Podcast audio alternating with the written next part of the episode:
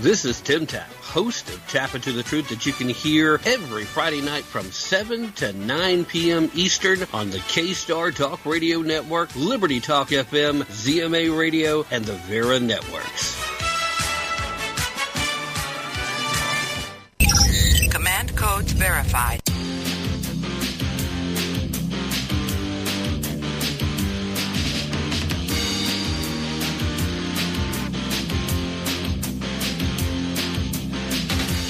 USA is at a crucial stage.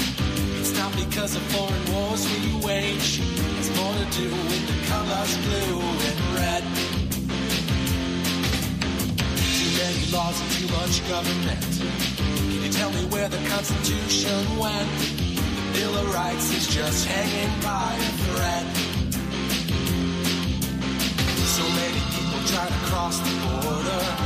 Politicians build a new world order. Many are convinced they should be led. I've gotta be free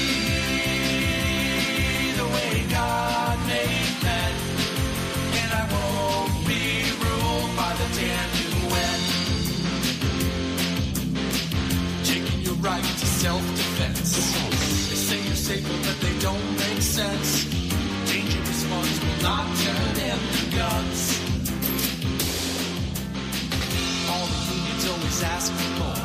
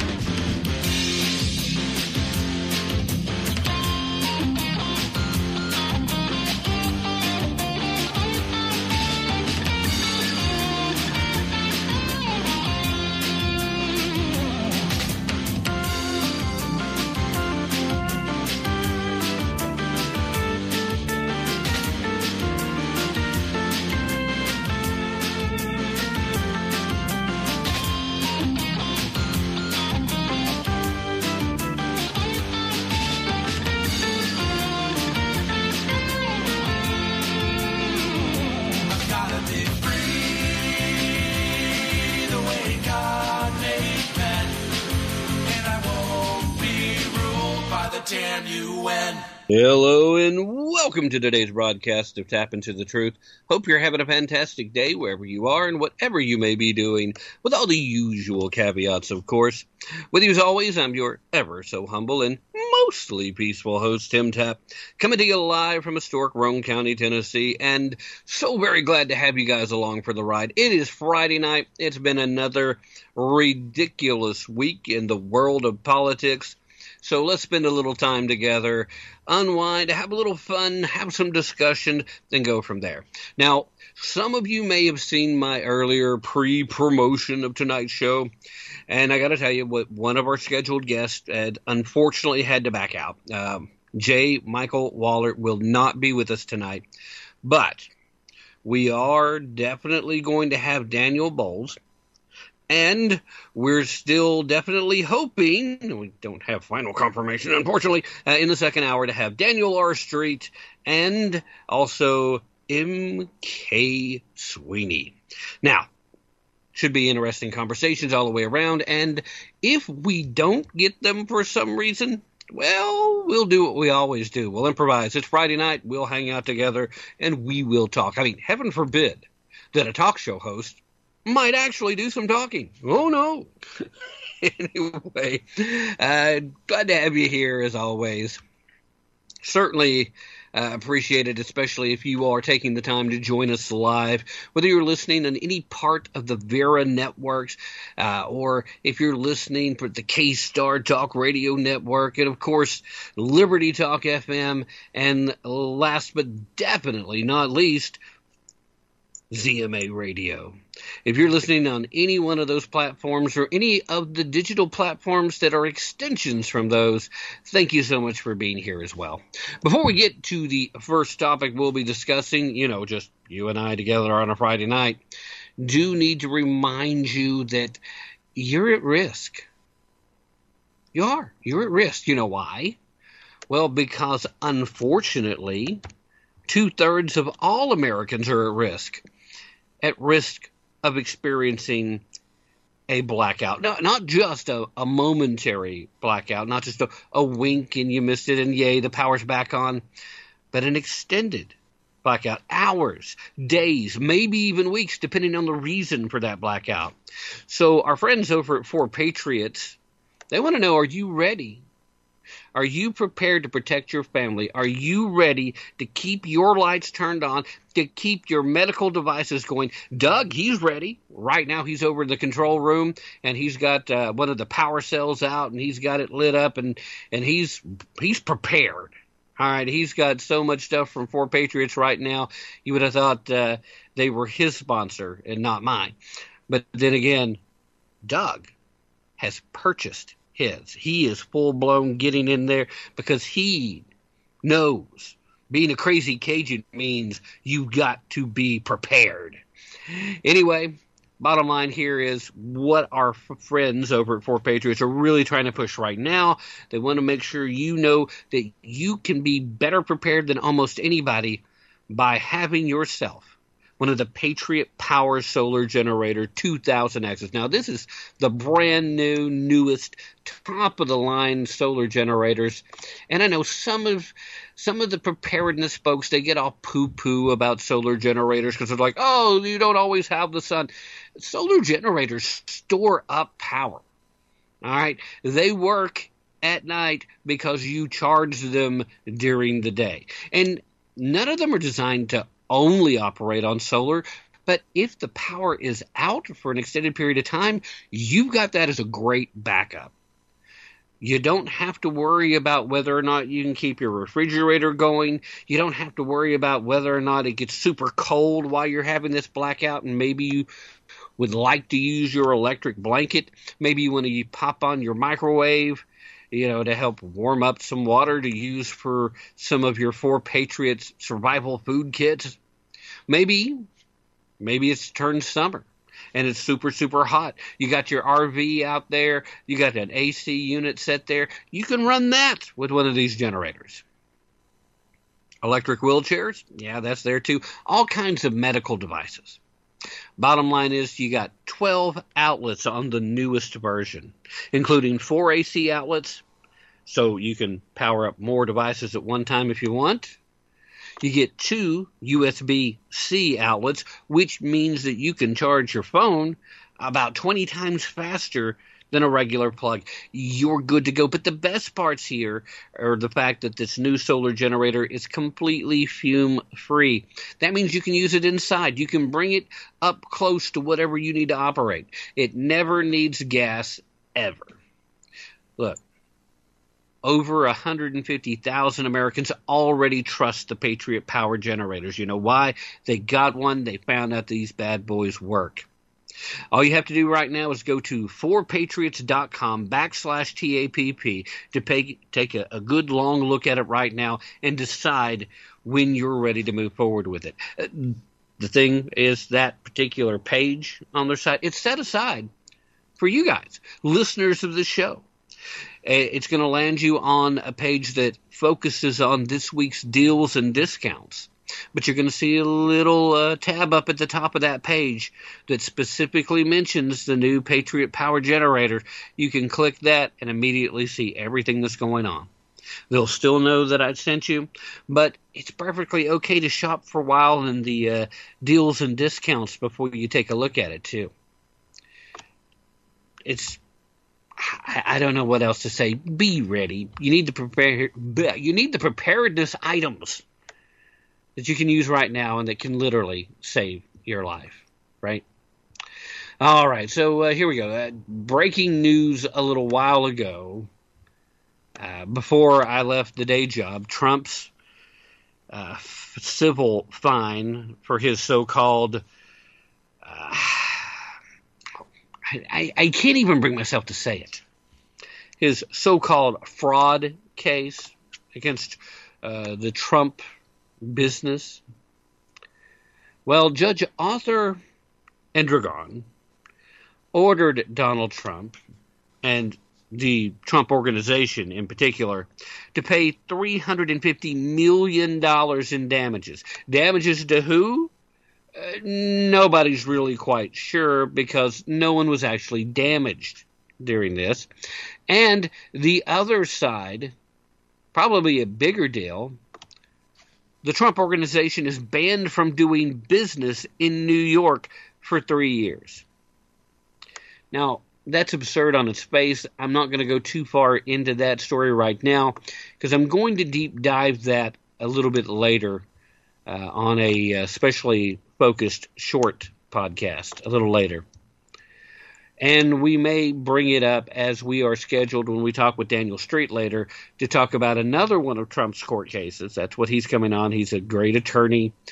Uh, and uh, we'll have some discussion there. We may delve into this a little bit too, if time allows. So I don't want to go too far into it.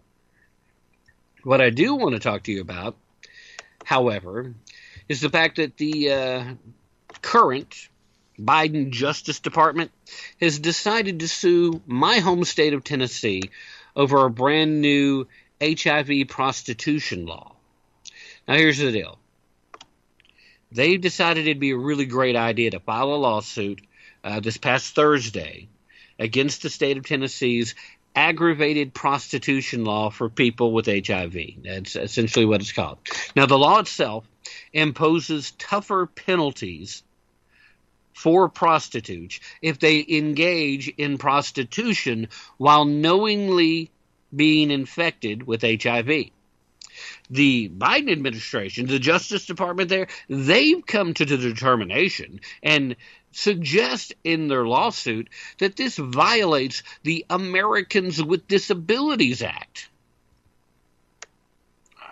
I'm pausing there to give you a second to let that sink in. Americans with Disabilities Act. What? You realize that means that they're essentially insinuating that prostitutes have a legal right to be prostitutes, despite the fact that other than just a few places, there's a, a very few jurisdictions in the U.S. where prostitution is legal. It is an illegal act. Prostitution is not legal anywhere in the state of Tennessee.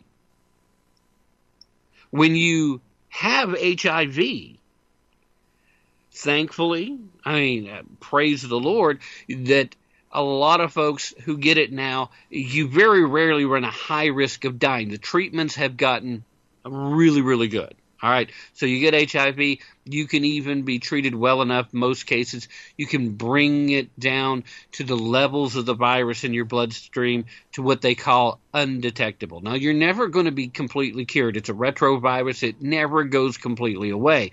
But you can bring the levels down low enough that you actually can engage in uh, sexual contact without the risk of spreading because there's so little of it. So it's undetectable. That's what they call it. And, and, I'm glad it's there. I really am because this is a deadly, deadly disease before that happened. But just because most people don't really become ill from it anymore with treatment, that's the important part with treatment, there are still people every year that die either directly from HIV because they don't get the treatment in time or because it does still lead to long term health consequences. You have complications that arise from it. HIV is still nothing to joke about. It's still nothing to sneeze at. It can be deadly. If you knowingly have it and you engage in acts of prostitution, according to the Justice Department, it's okay because you're an American with a disability and to treat you differently, to elevate you to a different level of extra charges somehow means that you're being discriminated against because of your disability. Uh, the disability of having caught AIDS and now running the risk of spreading AIDS to people who most likely don't already have it. I mean, granted, if you're somebody that is constantly frequenting prostitutes, there's a good chance that you have any number of less than optimal medical conditions. it's Friday night. I, am just trying to avoid going full on raunchy right off the bat here, guys.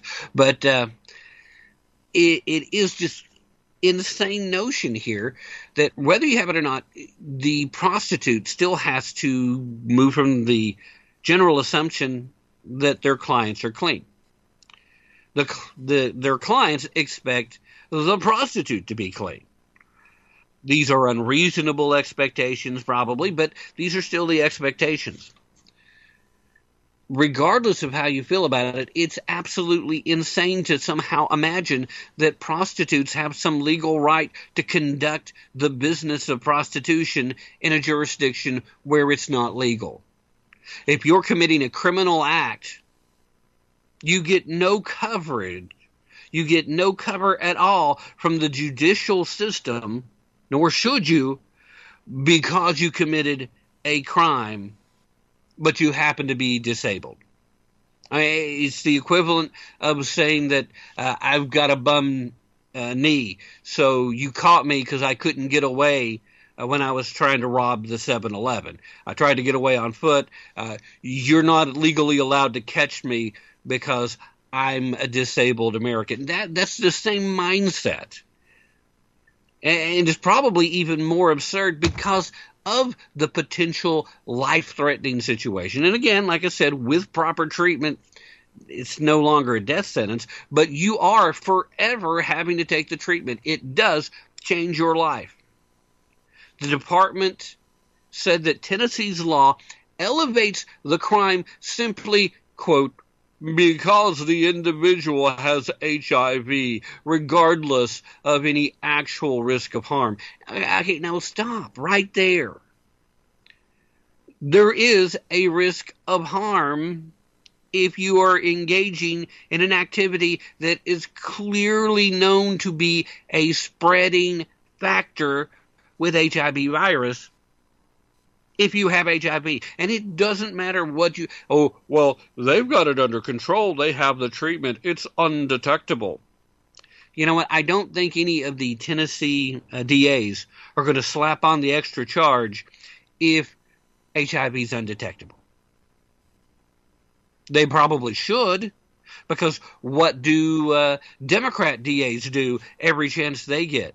Oh, well, uh, you were jaywalking, but you were concealed carrying. That's committing a crime while in possession of a firearm. Boom, bam. They pull that kind of crap all the time. That's way more absurd of an idea because, again, it's not going to be life threatening, it's not going to be life changing. This still could be Anyway, the Assistant Attorney General, Kristen Clarke, of the Justice Department's Civil Rights Division, decided she was going to send out a statement. And in that statement, she said, and I quote, people living with HIV should not be subjected to different systems of justice based on outdated science and misguided assumptions. Okay, this isn't about the science. This isn't about assumptions. This is about the fact that prostitution's illegal and it's now become, for better or for worse, and I argue against it. I don't like the idea, but it's become standard, par for the course activity for our Justice Department for DAs to overcharge because they're always afraid they may not get the conviction on the actual charge they're trying to get. So you throw the entire kitchen sink and you just wait and see what's going to stick and you convict them for as much as you can because otherwise somebody might just walk if you did it the way you're supposed to. Uh, you you picked me up for jaywalking, you put me in front of the city court, and there's no witness that can testify that I actually jaywalked, and my word is I didn't do it, and nobody's there to testify against me. Then guess what? I walk legally away, right? That's why they overcharge. And if it's perfectly okay to overcharge anywhere else, which again I don't agree with, but if it is permissible, we'll put it like that because we know that's the case, then this does not violate that precept. So it's not about the science, it's not about making assumptions, it's about the fact that prostitution is illegal in this jurisdiction and should be treated as such. The real weird thing here, to my mind, is this law passed in 1991. It happens to be 2023. Uh, no, I'm sorry, 2024. In fact, we're about a month and a half in to 2024 at this point. A little bit past that halfway mark. And the only reason we're a little bit past the halfway mark now is because it's a leap year, but it's 2024. That was nine years away from 2000. So that's 24 plus 9. That's been passed for decades, and all of a sudden the Biden administration decided, oh, well, you know, we have to go protect sex workers because sex workers are workers. You know how I know that? Because AOC told me so. That's so you know that's it. Case closed, done deal. Obviously, we should just repeal the law. AOC solved the whole deal for us. If I'd known that to start with, I would have been on the other side of this argument. Silly me. It passed in 1991. It raised prostitution from a misdemeanor to a felony. Quote, when, knowing that such person is infected with HIV, the person engages in sexual activity as a business or is an inmate in a house of prostitution or loiters in a public place for the purpose of being hired to engage in sexual activity. So I love the fact they tried to cover all the bases here. But I also want to go back in time to the year 1991 because if we land there for a second and then we put into effect this idea, this notion that, hey, guess what? In 1991, HIV pretty much was a death sentence. This was an act where you were knowingly risking other people's life just to try to make a quick buck. That was the one of the years where we had multiple people that were charged as being mass murderers because they were using HIV in their bodies as a means to infect and kill people.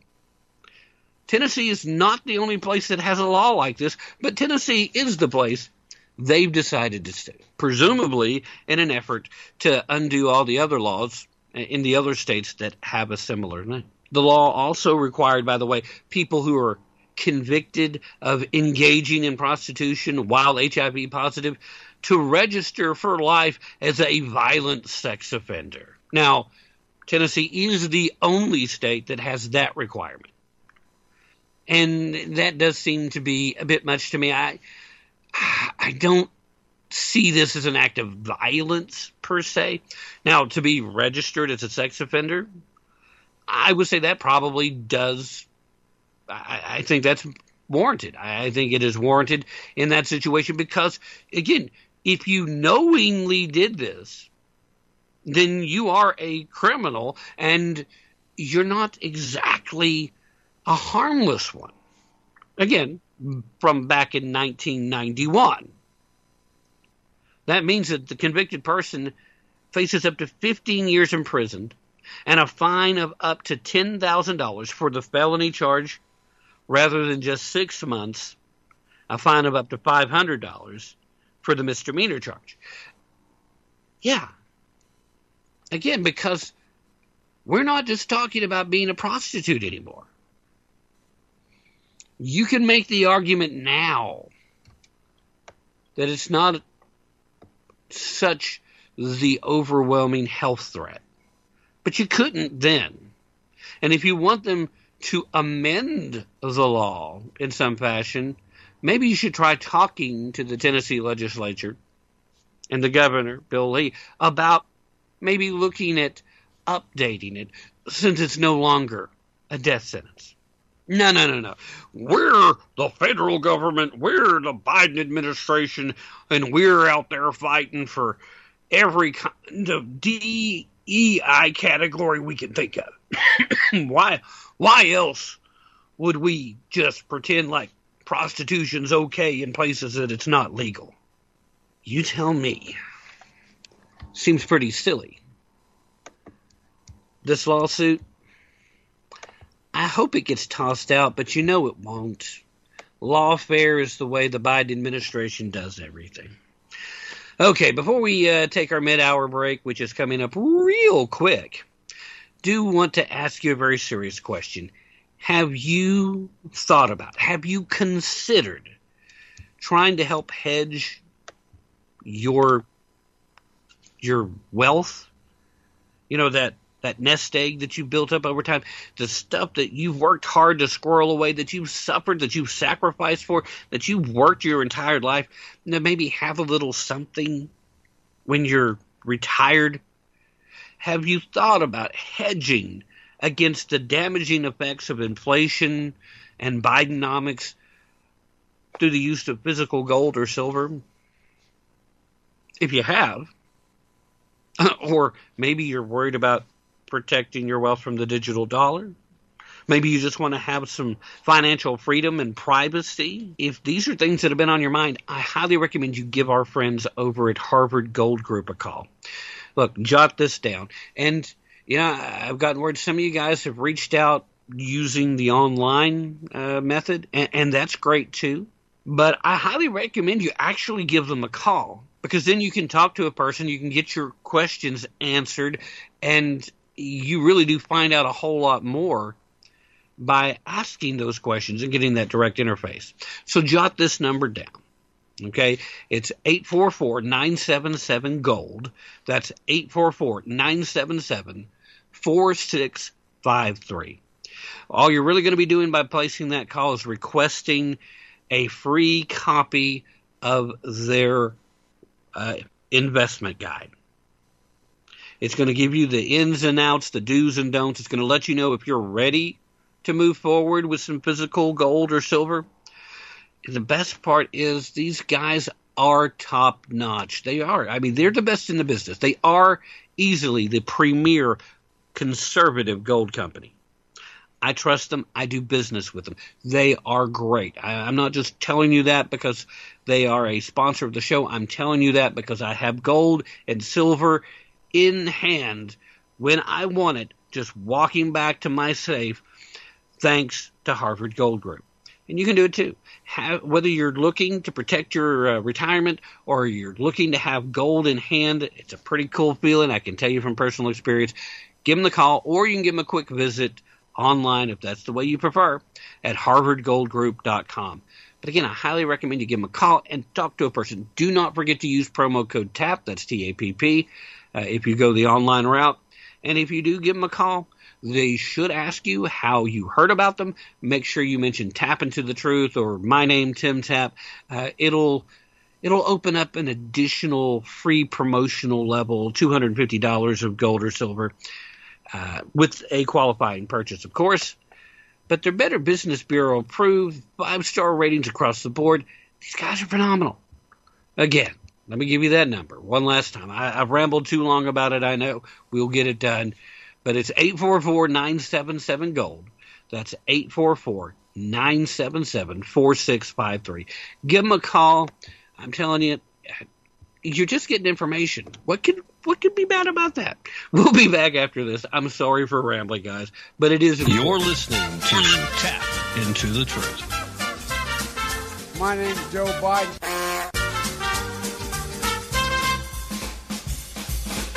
My name's Joe Biden. My name's Joe Biden.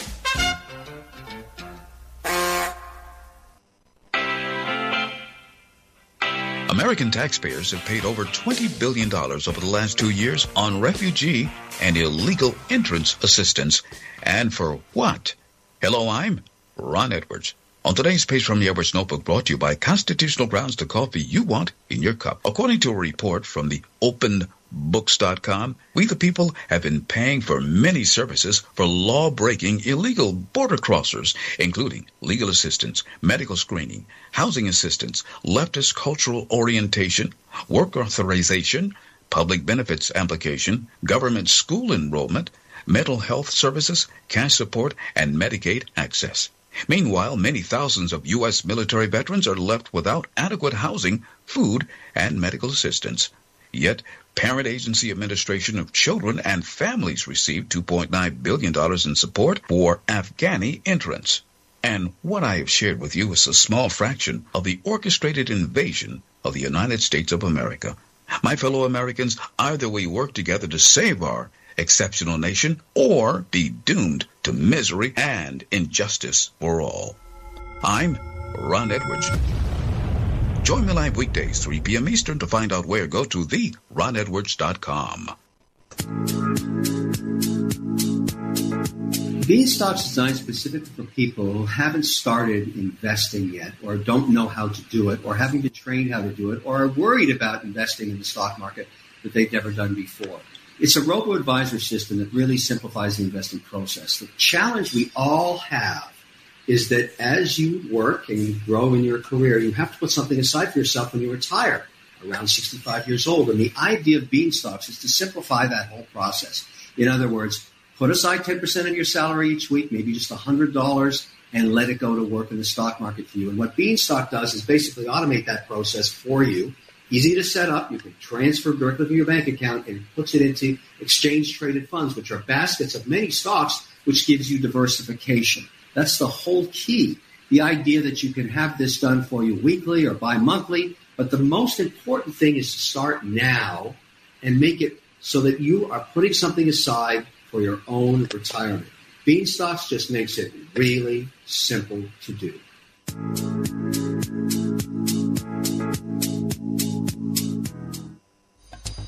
Constitutional Grounds, the hot air roasted coffee that produces a smoother, richer, healthier, and less acidic coffee. Our unique hot air roasted coffee has a most delicious taste that everyone is raving about because you want the best. Constitutional Grounds is the coffee you want in your cup. Simply go to BlueRidgeCoffeeCrafters.com and click on to the Constitutional Grounds coffee display to make your purchase and to be sure to use the RE10 promo code and you will receive a 10% discount. Remember, Constitutional Grounds, the coffee you want in your cup. Introducing Einstök. Drink. Conquer. Repeat. Einstök beer is a globally distributed, award winning Icelandic craft beer. Einstök is created from the Icelandic water that flows from glaciers through lava fields and delivers some of the purest water on earth. Knowing that beer is 95% water, we source the first and most vital ingredient from the local springs of a mountain that stands guard over the town of Akureyri, just 60 miles south of the Arctic Circle.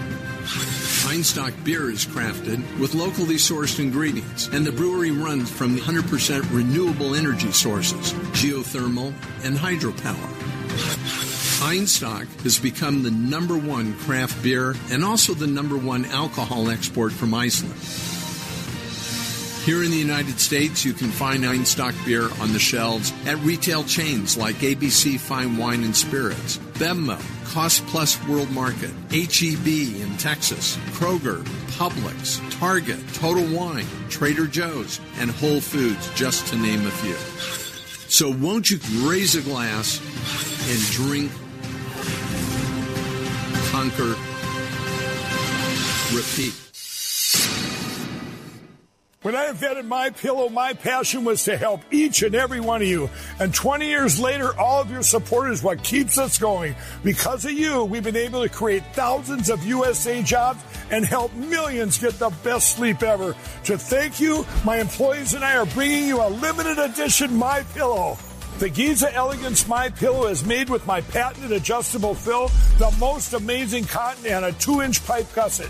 It has four custom loft levels, machine washable and dryable, and you get my 60-day money-back guarantee and 10-year warranty. Go to mypillow.com and use promo code TAPP or call 1-800-659-9936. That's mypillow.com with promo code TAPP. From all of us here at My Pillow, Hi, this is Matt Fitzgibbons at PatriotMusic.com. If you share my passion for the simple but timeless principles that made our republic great and you like rock music, check out my five albums and videos on American history at PatriotMusic.com. You say gun control. is using both hands. I've gotta be free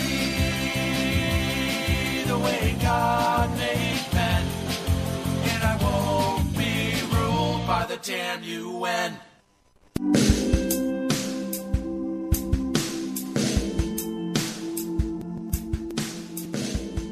You have the right. I have the right. We all have the Second Amendment right. And that's the truth with Tim Tapp.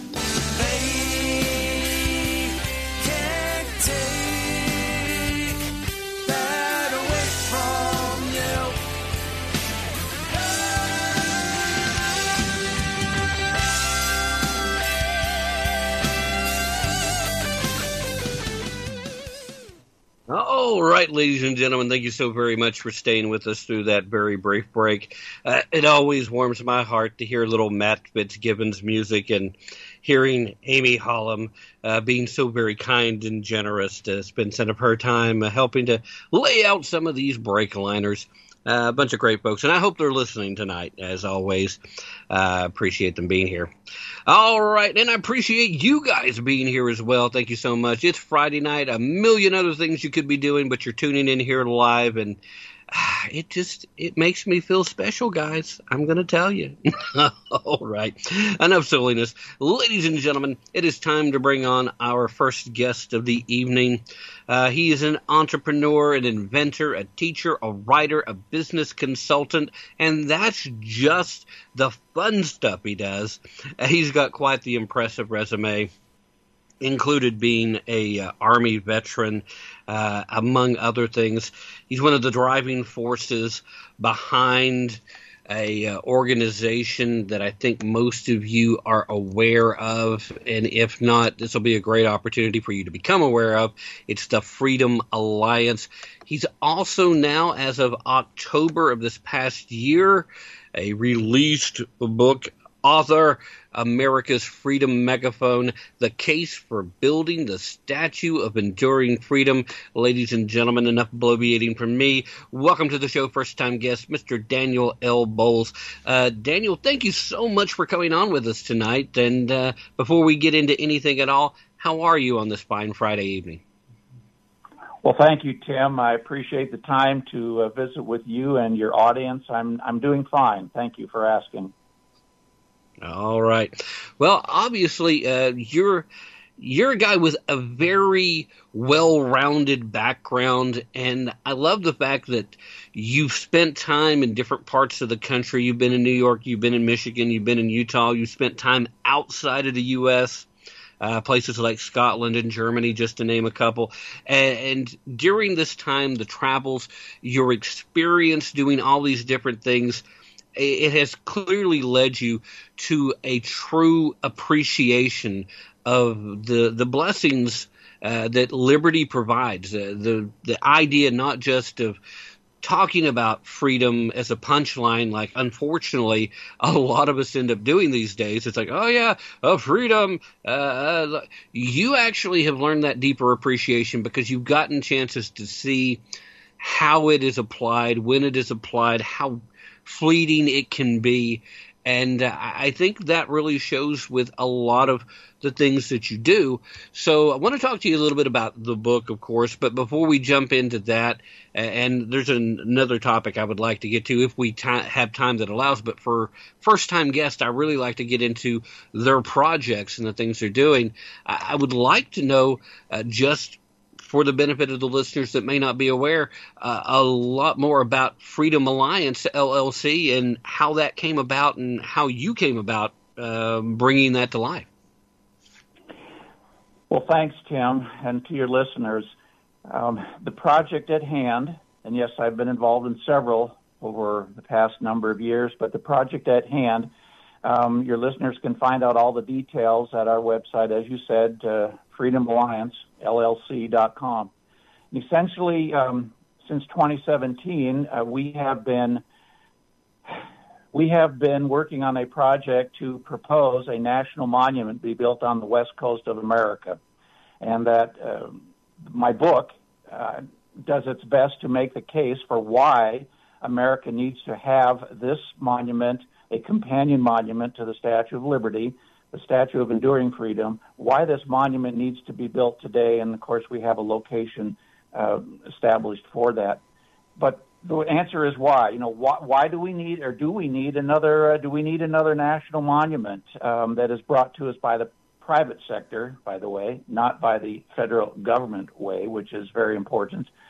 But why why do we need this? And uh, to answer your question about my experience and living living all over the world, I suppose.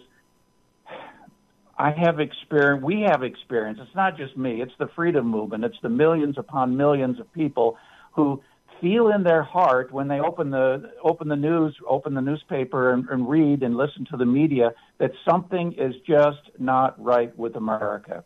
Now we call it America stands at a crossroads, and the two crossroads that are before us, continuing down the path of individual freedom and liberty, and the other path going down the uh, the road that leads to soft tyranny and socialism and there are, and we can't, we won't, we don't want to stand for that. And we feel that by building this 305 foot tall monument on the West Coast, that that will, that will scream, that will make a loud, loud voice, hence the megaphone uh, analogy that we use in the title of my book.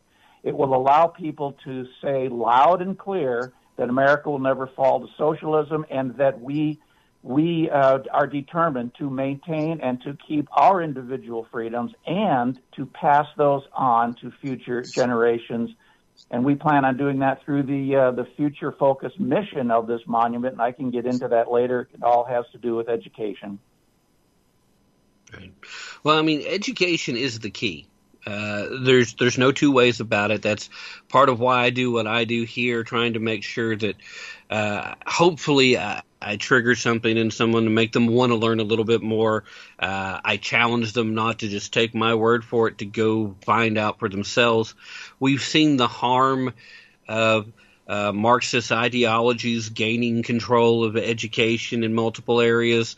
We recognize uh, the ill effects there and it's a simple uh, point blank uh, situation where if we educate properly, if we message properly, then it becomes clear that Marxism is a losing proposition, socialism is a losing proposition, and we've been falling victim of this divisiveness, this uh, putting us uh, inboxes, putting different labels on it, and keeping us fighting because your label's different than my label, and we're not paying enough attention to how big that rift is becoming to the point that our nation doesn't represent the melting pot that it once was.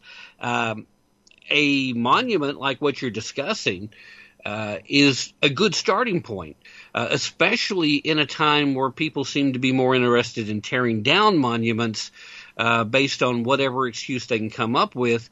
And unfortunately, again, it's simply detrimental to that education. It causes us to stop having the conversations about, okay, here's this person here. This is why they were uh, really good. They were they were human beings. They were flawed. They had whatever. Uh, their foibles were there. We can talk about that too, but it doesn't negate the good they did or uh, in the same fashion, here is this individual over here who was uh, held up by a group of people, but was really kind of a bad person. This is why they were bad and then we don't get to have the discussions about how far we've come together to overcome the shortcomings. That's always been, uh, to me, the best part of having a monument, but now having the bookends, having the Statue of Liberty on one end and then it, the enduring freedom on the other end, I think that does help us get back on the right track. Uh, so I, am a big fan of what you're trying to do. I, I still would really like to know uh, what it was that made you decide that this was your new project, this was your new passion, because you know, with all the other things you've done, it'd be really easy for you to find something to pour your energies into. What was the trigger point for you to decide that this is the path you needed to be on? Uh, Tim, I uh, started my career um, in the classroom. I was a history and civics teacher in high school. And you know, um, teaching uh, students about civics at that time was something that uh, that I did individually. but I was also extremely aware of the infiltration that had happened uh, starting in the 60s in our government education program, infiltration by uh, liberal leaning social engineering philosophies and what they were doing at that time and, ha- and have continued on for the last 60 years. And as a result, um, I'm trying to answer your question, Tim, why in the world did I come up with this? Um, as a result of that infiltration in our educational system, our students today are becoming ideologues to the uh, liberal doctrines that are being uh, propagandized in our public schools. They're becoming ideologues instead of true, creative, critical thinking citizens. And I've I've seen this, I've experienced it, and uh, the, you know the idea came to me. And also, in answer to your question, it also came to me because uh, for, for a decade in my life, I was involved in monuments. I was uh, helping design them and build them and uh, create proposals to build more of them. So the whole world of monuments is is nothing new to me. I enjoy it. I've been there. I have a minor in art, and uh, I understand. I should say this. I understand the significance of monuments, but uh, and like on your website, I'm looking right now at you know the Great Lincoln, the Great Lincoln Memorial. The uh, the thing about monuments, though, and specifically about the Statue of Enduring Freedom, as we're proposing, is this: all the monuments that we have in our country and around the world that monuments are built to honor an individual or honor an event of the past. And that's fine, that's what they've done. But the Statue of Enduring Freedom, as we propose it, is different. It is what we call a future focused monument. Our future focus is that of education. The whole mission of this monument, yes, at one, at one point it will be a symbol, just like Lady Liberty is a symbol. Um, it will be that symbol. But the important future focused ongoing mission of this monument is to reincorporate, to offer education, lesson plans, and civics about how our country was formed and why and why it uh, why we talk about America uh, the way we do, um, because we know that it was inspired by God through our founding through our founding fathers. And so um, we will offer lesson plans in the visitor center, uh, creative ways to learn more about the, the true factual founding of America. But we will also then offer lessons through uh, digitally through our website, and we will be uh, sponsoring uh, uh, high school assemblies around the country as well. And we will be teaching what has been by design left out of our government educational system for many, many decades. And essentially, what we're doing is we're answering Reagan's charge, and you know Ronald Reagan's quote. It's on the begin. It's on the homepage of our website. Freedom is never more than one generation generation away from extinction. We didn't pass it on our children in the bloodstream. It must be fought for and protected and handed down to them to do the same.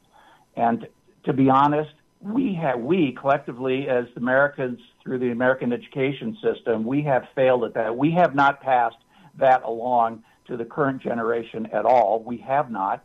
And uh, we are going to, through this monument and through our educational outreach program, pass that love of freedom, that understanding of freedom and how our country was, was founded uh, to future generations. Tim, 100 years from now, you and I are going to be pushing up roses.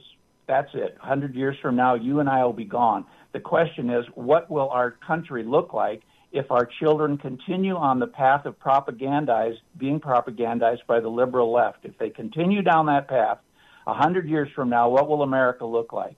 Well, we can project that. We see that because we're living it. We're living it today after just 60 years of, of that kind of propagandizing into our system, and so we we're going to turn that tide around and bring uh, a true understanding of the founding of America to current and future generations.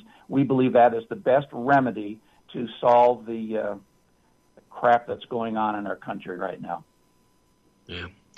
Well, I certainly love your passion and uh, your genuine love of everything we're discussing your love of the artistic side of creating a monument, the meaning that monuments should have, uh, your love of the country itself. Uh, it, it's definitely something that I can respect, sir. I, I talk to a lot of people that are trying to make a quick buck, as you can imagine. It is, oh, uh, here, help me sell my book.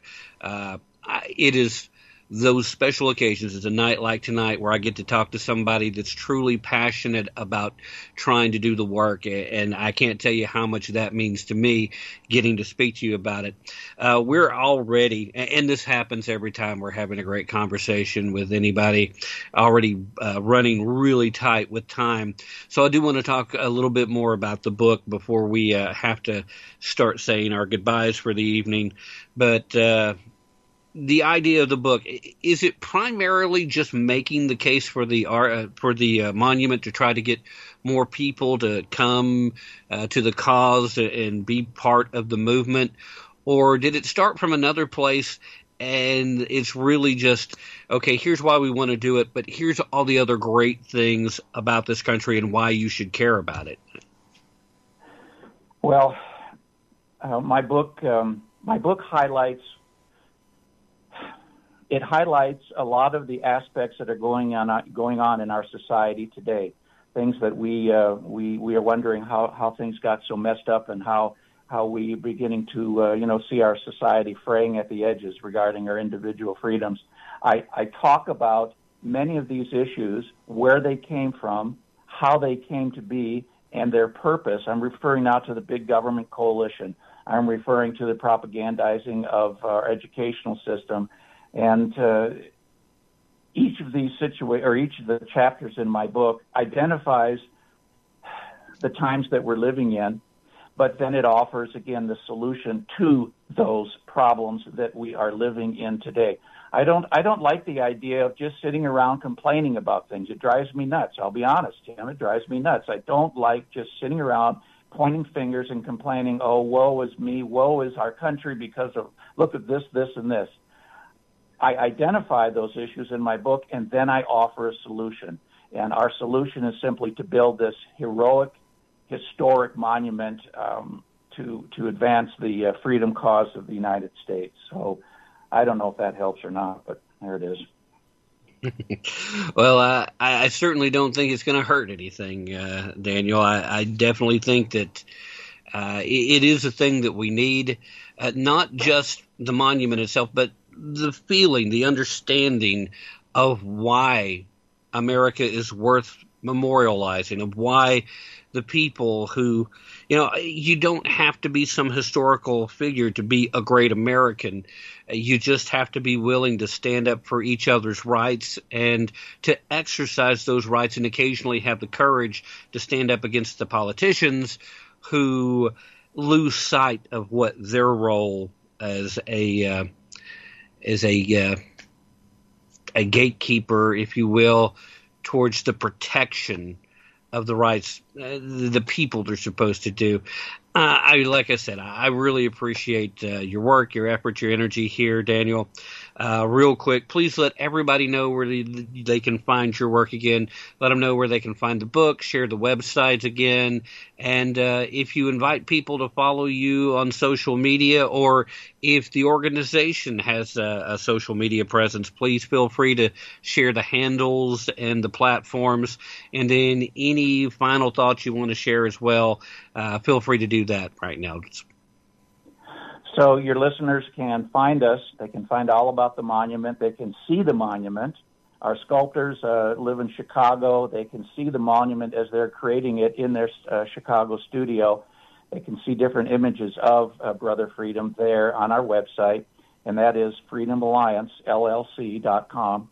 And on that website, they can also read more about my book, and they can, of course, purchase purchase the book there through Amazon.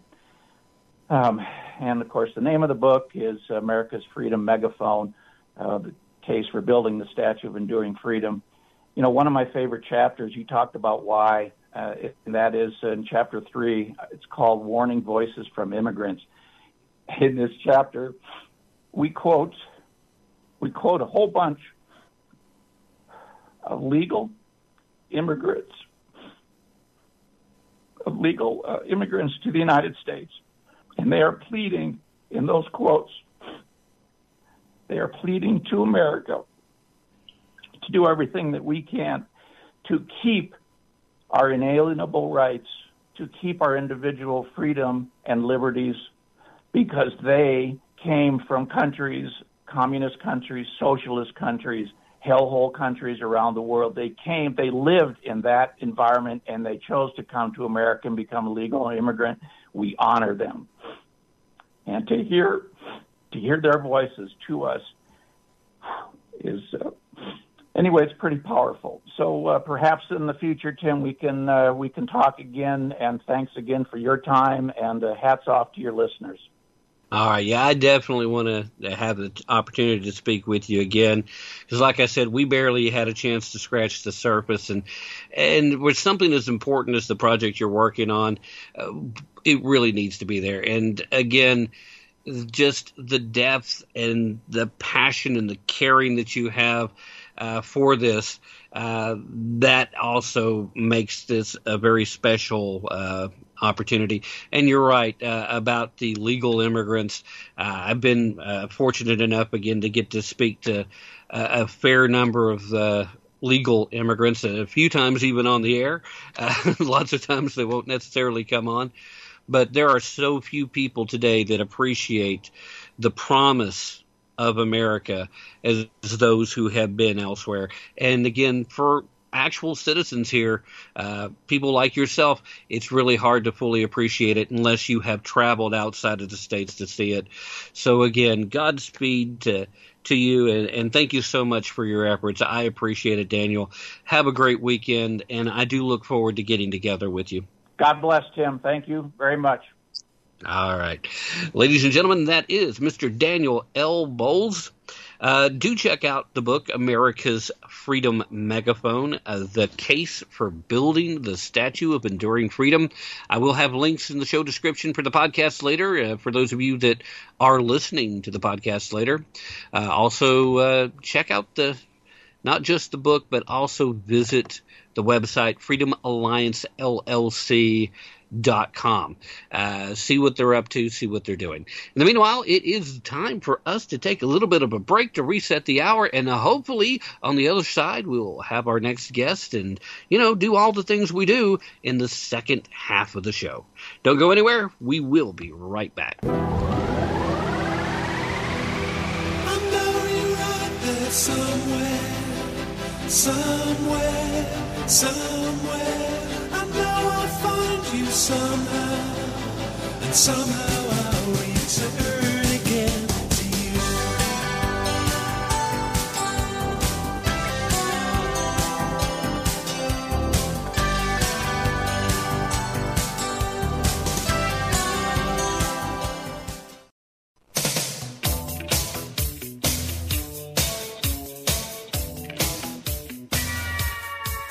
This is Tim Tapp, host of Tapp Into the Truth that you can hear every Friday night from 7 to 9 p.m. Eastern on the K-Star Talk Radio Network, Liberty Talk FM, ZMA Radio, and the Vera Network.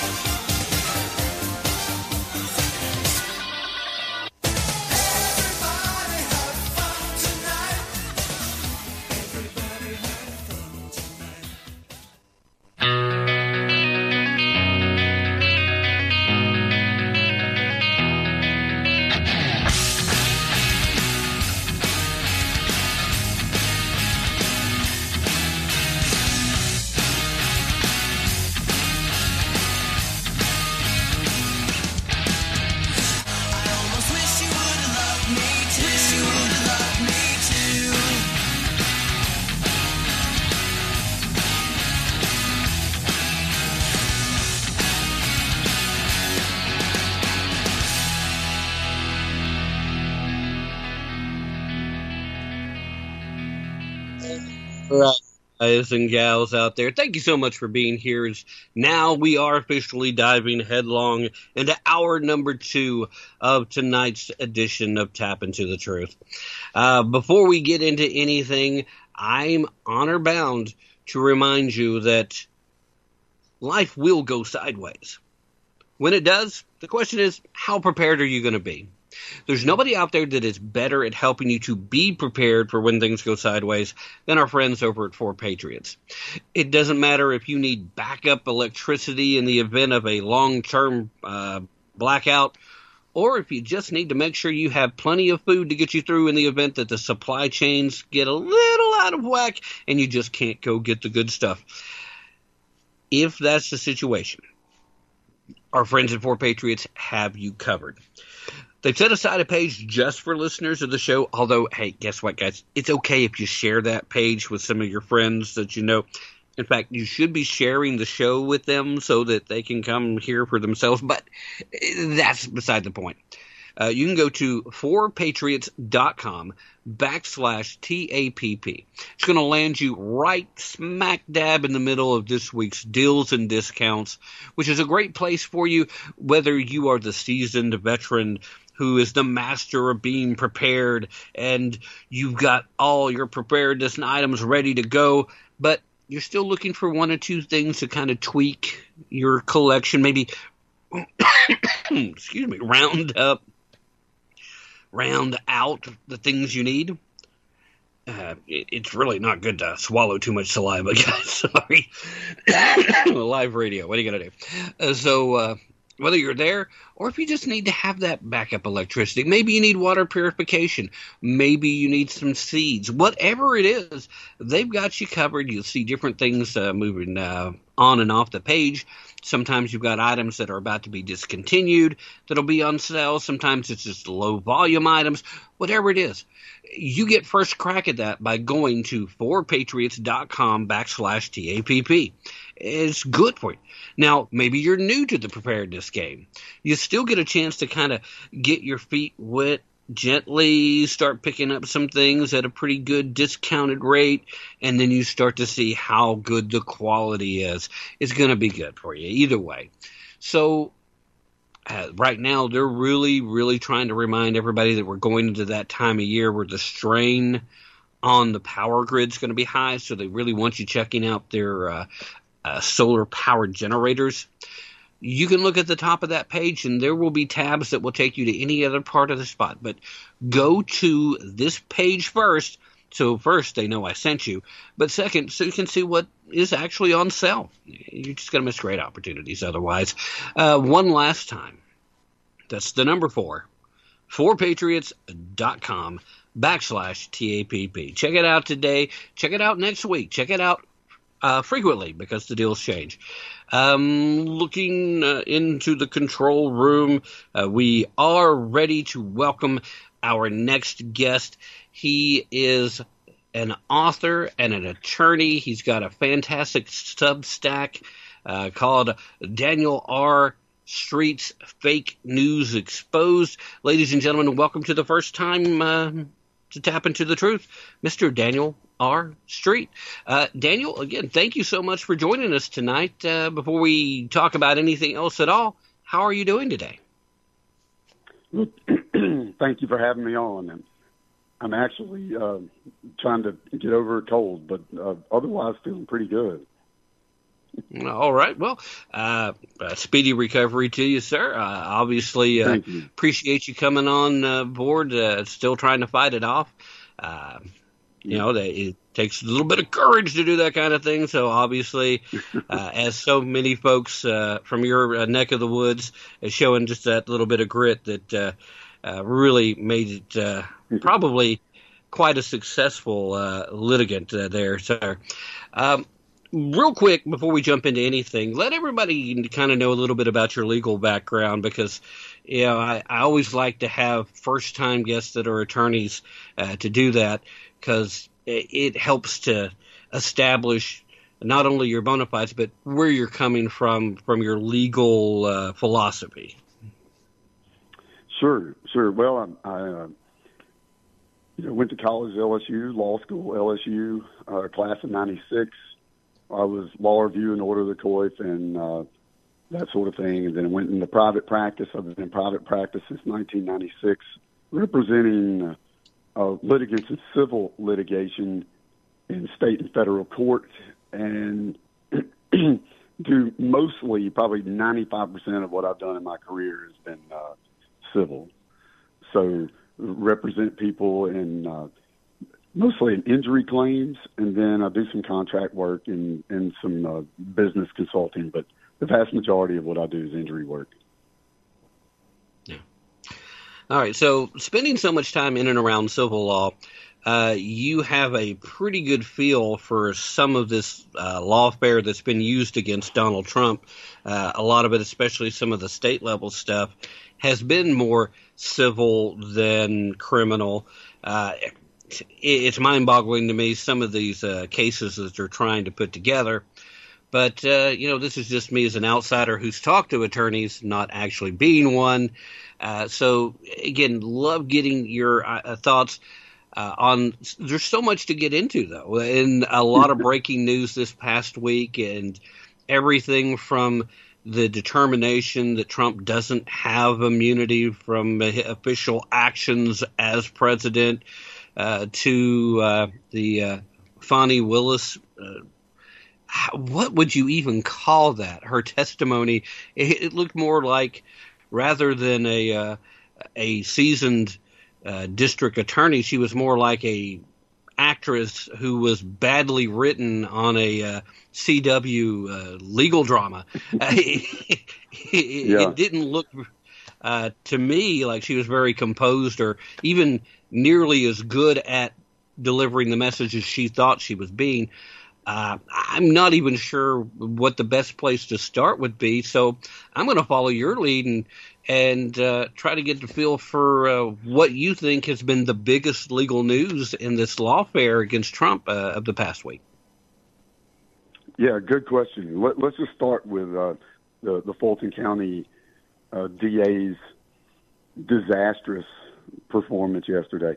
So, just so people understand, Fani Willis is the DA, the district attorney in Fulton County, and brought she brought a RICO, which is a racketeer influence corrupt organization uh, prosecution against President Trump and 19 other Republicans, and some by now all of the parties defendant in that case had moved to disqualify her office and to dismiss the indictment. And come to find out, what had happened was Fani Willis hired a contractor, like brought in a lawyer from outside the DA's office to, to lead this litigation that turned out to be her boyfriend. And she turned out to have gone on trips with the man who was married at the time, um, literally all over North North America and even in Central America. And the pro- the reason that's a problem is she's paying all this money to her boyfriend, and her boyfriend's really not qualified to be handling the case, and he, he's being paid more than other contractors who are more experienced. So the and then he paid for her to go on some trips. Um, the ones I was just mentioning, he went to Belize and they took some cruises, and so then that would be the DA profiteering, if you will, off of the case using the county's money, and in some cases federal funding. And so the that's what the hearing was about to try to disqualify her. She is, I think, in my estimation, I watched most of her testimony, probably one of the worst witnesses I've ever seen in 27 years of practicing law. Uh, she was terrible. She did absolutely nothing to help herself. And we're supposed to believe that all this is on the square because she supposedly reimbursed her boyfriend in cash for all of the charges that he put on his business credit card, by the way. He put all this on his business credit card. So then you got the tax issues. Did he write it off? Why would he use his business card not a personal card and a credit card? And did he write it off? And then did he wrongfully write it off because he got reimbursed by her in the first place? So, you know, there's a lot to wrap your mind around. But at the end of the day, we're waiting to see what the judge will do. But I can tell you this: the, the Fulton County DA and her office should not be anywhere near this case. They should be disqualified. Yeah, I, I definitely think that that's pretty obvious to anybody who's looking objectively at it. Uh, I keep thinking back to her little church sermon that she gave a couple of weeks before her testimony when she was talking about how she doesn't need somebody to come tell her how to do her job when, based on what we're seeing at this point, evidently she did. And you would think, as a uh, a prosecutor in Fulton County, she would know way better than to publicly announce that she rolls with fat stacks of cash, which is basically her defense. Uh, it's such insanity. Uh, the, the way this plays out, though, it, it does seem like it's going to be very difficult for a conscientious judge to not disqualify her not to move this case to some other part of the state which probably helps Trump immensely, immensely because when you get out of Fulton County, it starts becoming a much redder state. And uh, it, it's hard to buy into the racketeering ideology at that point because Uh, ultimately, to make the case, you have to prove that these people were willfully violating the law, that they did not believe Donald Trump won the election, that they were actually trying to steal the election for him. And I think it's very difficult to prove that Donald Trump and the people closest to him didn't believe that it had been stolen from them and they were just trying to rectify the situation. You get an honest jury, it's going to be really hard to make that case. But even with that aside, is there any legitimate grounds here that uh, Fani Willis doesn't find herself possibly disbarred uh, because of this action, which is clearly unethical? uh, even if she finds some legal argument to try to keep from uh, avoiding jail time. And, and is jail time actually a possibility here? Well, that remains to be seen. Jail time for for uh, the DA Willis, um, and whether she'll be disbarred, uh, that's that's a pretty steep hill in most jurisdictions. The, she has a number of problems to deal with. One of them that we just talked about um, you know, funneling county business to her boyfriend, funneling county business to her boyfriend, and paying him without the approval of the county of the county, Fulton County, which was illegal, by the way. Um, there's a number of other issues that are really hyper technical about whether he filed his oath and some other things. But the other problem she has is misrepresentations were made to the court by her lawyers, and those those were made because she lied to her lawyers about when this affair started. So, um, you know, there's evidence before the court that the affair started before this contract that she entered into with Mr. Wade, who is her boyfriend, lover, paramour, whatever you want to call it, or was.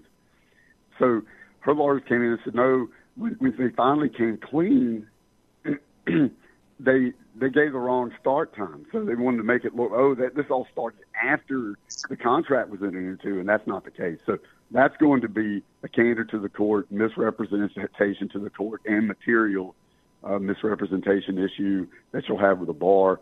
Then you have the potential misuse of federal COVID funds. Congress is investigating that. Then there was misuse of the county funds the, the state senate and the state of Georgia are investigating that. So after all this is over, oh, and, oh, and by the way, she testified on the stand yesterday that she got all of this cash, and the reason there's no real record of it is she got it from her campaign funds. So the question is: Is that is it legal to take cash contributions and then to take those cash contributions and apply them to private enter, entertainment and things. So she has she's going to have ethics problems. She's going to have federal investigations, state investigations, and she's going to have bar complaints. So the least of her problems is whether she gets removed from prosecuting this case. Yeah, yeah. I, I think something else that uh, kind of uh, folks aren't talking as much about as they probably should, but the visitor logs where she and her illicit lover uh, made trips to the White House, and obviously uh, they were colluding with the Biden administration's legal counsel, which also then makes it look like this is more a political action than an effort to enforce the law. Uh, that too uh, is definitely not a plus. Uh, I wanted to talk to you a little bit also about uh, the big breaking news of today, just a little while ago. Uh, they finally uh, came out and decided uh, what the punishment for the uh, Trump organization was going to be in their civil fraud trial in New York. Uh, we're literally talking about $350 million fined in damages, and the Trump organization is going to be prohibited from doing business in the state of New York for at least three years. Um, putting aside the fact that every lawyer I've talked to, even a couple from New York, has said over and over again that the legal bar for fraud is someone has to be a victim. There has to have been some Yeah. harm done. And that's clearly not the case here at all. The victim is somebody with Trump derangement syndrome, uh, had to suffer and, and couldn't figure out any other way to go after him. Um, how how is your feeling on, on that particular ruling? Uh, because to me, this is probably one of the most chilling effects. Because you, uh, it, it feels like to me, an outsider, and you can correct me if I'm wrong on this. Uh, and I highly recommend that you do, because again, that's why you, the guest and the expert, are, are here.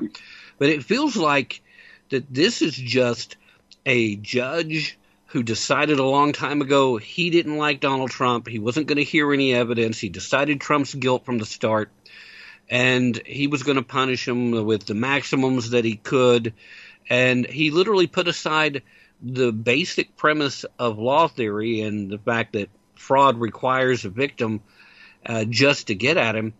And it feels very chilling to me. Like it's no longer safe to conduct business, no matter who you are in the state of New York, as long as you have judges willing to weaponize the judicial system like that in the state. Well, I agree with you. In fact, I don't know why any. If I had a business of any kind, you know, and we're talking about big businesses here. If if I had, if I was running a big business, I would get out of New York State as fast as I possibly could. But I have to tell you, I would have done that already because they've already proved. They proved whenever Governor Cuomo was the governor that the rules don't apply, the law do, doesn't apply, and they'll attack whoever they they can for political reasons. And the thing to remember about this whole case that resulted in this fine uh, that was issued today is that the claim is, is that the Trump organization uh, inflated the value of properties when they were applying for business loans. And the problem with that is, I mean, the testimony about that was all over the place. So ultimately, you know, that we- you could get this entire case turned around. Number one, but number two, um, there's no victim here. The the banks to whom these loan applications were made were all paid back. They were paid back with interest, and they were all paid back in a timely manner. And the bank representatives came to court and testified to that, to all of those facts, and to the fact that they would continue to do business and would like to continue to do business with the Trump organization. So this was, and, and here's the thing to remember also. The, the Attorney General in New York ran openly on the platform, I'm going to get Donald Trump. This is this is what the Democrats are down to today, which is using the law to batter their political opponents. And she also said, she also ran on attacking the National Rifle Association and said that she was going to use the same law that's being used against the Trump organization. She was going to try to use it to to ban or get the NRA's charter revoked and have the organization disbanded. Okay, and she sued the sued the NRA and she lost on the the, the charter question. So the court said, no, you you know, the, the NRA is not going to be disbanded and the charter is not going to be revoked by the state. But that's what these people do. You know, and it would be the equivalent of a Republican attorney general in a state that had a Democrat organization. Pick one.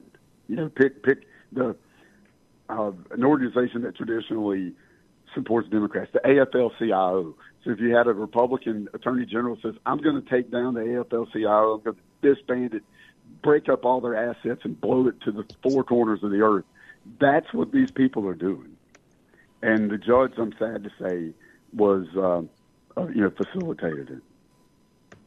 Yeah, yeah. I, I don't think I've ever seen a case before where uh, a defendant wasn't allowed to testify or offer up defense on their uh, own behalf. That they were instructed that they were already guilty, and that uh, the decision here was to figure out what the punishment was going to be. It's like, at what point was the trial to determine if they were guilty?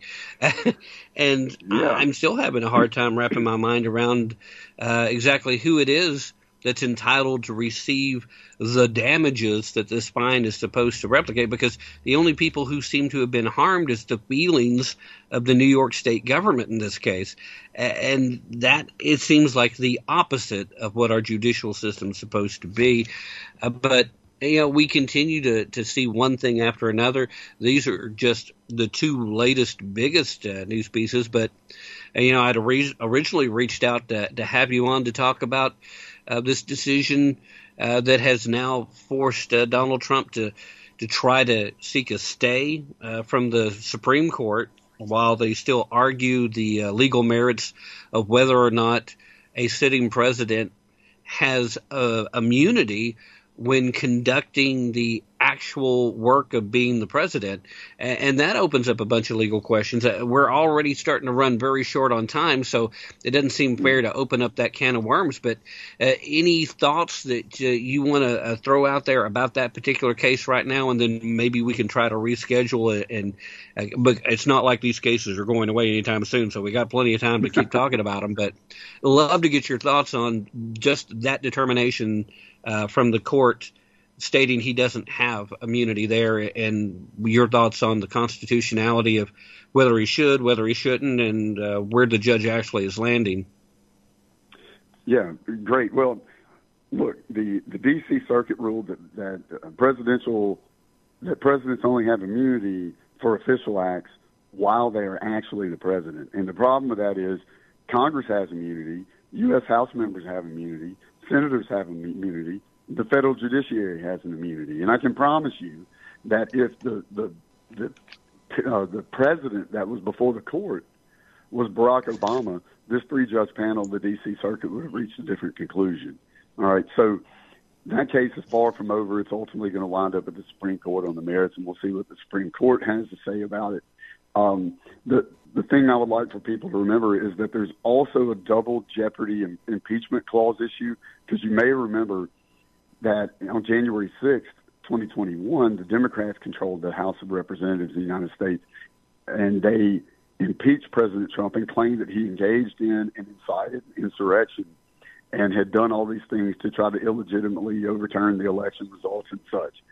And he was acquitted of those charges by the United States Senate in February of 2021. The Constitution says that a president can be removed from office and, and ineligible for office if he's impeached and convicted on the impeachment, and if he's convicted, he would be subject. He could be subject to indictment and further punishment. So the fact that President Trump was acquitted, by implication, is he can't be punished for that conduct because he's already been absolved of any wrongdoing. So there's that too that could also uh, inform the Supreme Court, and the Supreme Court may agree at least to knocking out some of the charges. So that case is far from over, but it is uh, it's a, it's been a just political gamesmanship, in my opinion, up to now. And unfortunately, the federal courts, the district court, and the court of appeal in D.C. have facilitated that as well. Yeah. You know, to, to be honest uh, with you, Daniel, it feels to me like the only case that's been brought uh, against Trump that has any real teeth, any real chance of not being beaten on appeal at some point down the road, is the uh, classified documents uh, case, and that's because you know there seems to be. And again, I say seems to be because at this point nothing uh, has been determined in a court of law, but there seems to have been actual classified documents that had not been declassified that he did have and refused to turn back over. But even then, you still have this legal uh, nebulous ideology of what level of discretion is there because they've already let Hillary Clinton go and she never had any legal right to have these documents and she willingly uh, tried to I should say willfully tried to destroy evidence of what she had and who knows what else when she took uh, BleachBit to her computers and was smashing uh, cell phones and, and laptops. And then Joe Biden, who just got let off the hook for all of his uh, classified materials because now he's a doddering old dolt from Delaware, uh, and you wouldn't be able to prove that he has this cognitive effort. But that has nothing to do with the fact that he was cognitive when he was a senator and started collecting these, and uh, may have already started this mental decline while he was vice president, but we have seen a major decline in a short period of time. Seems like if you're willing to let these folks off the hook, why would you go after the one guy who had legal authority to declassify material and take them with him if he wanted to? It just seems like, again, they're just mad at Trump. Uh, But again, that's just my take from the outside. Daniel, thank you so much for joining us. Definitely going to have to have you come back on, especially once you, you get the rest of the way out from under the weather there. And we can get into some of these conversations a little bit deeper. Obviously, lots to go into, and obviously not going away uh, anytime soon. Please let everybody know where they can find your Substack. You can find your work, share any websites you want to. And if you're uh, inviting people to follow you on social media, feel free to share your handles and platforms, um, all the good stuff. Let them know where they can uh, follow all your good work. Sure, thank you. Uh, the best way to follow the work I'm doing is go to danielrstreet.com. That's my website, which is danielrstreet.com. There's links to my Substack, which is free. There's links to my books. You can get my books at Amazon from there. There's links to my social media, and your audience right now can get my most recent book. They can get it in digital format, like Kindle, EPUB, PDF, whatever, or they can get the audio version uh, for free at my website right now. So that's the easy way to keep up with me. All right. Again, thank you so much for joining us, and uh, I, I, do hope we can get together again sometime real soon and continue the conversations. Have a great weekend, Daniel. Uh, thank you so much. Thank, thank you, thanks for having me on. Yes, sir. All right, ladies and gentlemen, that was Daniel R. Street. Uh, be sure to check it out. We'll have links in the show description. Uh, don't go anywhere. We'll be right back after this brief break. This is Gordon Knight with Deep Six Diaries. You're listening to Tim Tapp and Tapp into the Truth.